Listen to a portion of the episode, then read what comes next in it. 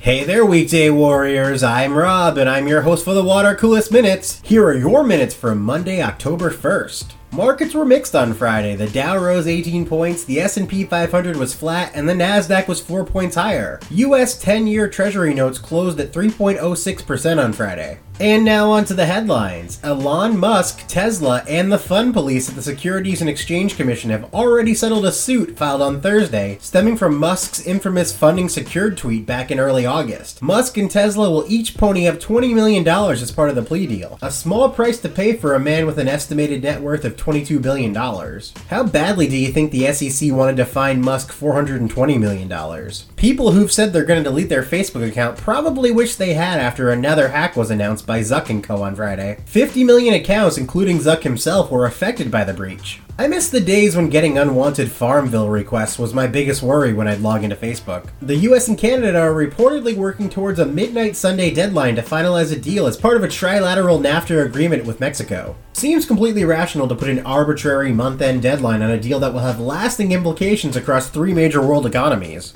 In other news, good news for Geoffrey the Giraffe. In an unprecedented move, PE firms Bain Capital and KKR plan to fund a $20 million Toys R Us employee severance pool. Bain and KKR took Toys R Us private in 2005 and oversaw its demise. Legally, the two private equity firms have no obligation to do so, but public pressure is mounting after 33,000 employees lost their jobs and never saw a penny of promised severance. Husky Energy from the top rope. Husky, one of Canada's largest energy companies, has made a hostile $6.4 billion Canadian bid for Canadian oil sands producer MEG Energy. The issue? CNOOC, the Chinese energy giant, owns about 12% of MEG and is going to do its best to make Husky wish it had never been incorporated. And today in Best Practices, Marc Benioff puts on a clinic in how not to reply to an email. That's all for today. Head over to thewatercoolest.com to sign up for the daily email newsletter. And remember, work might suck, but you don't have to. Later.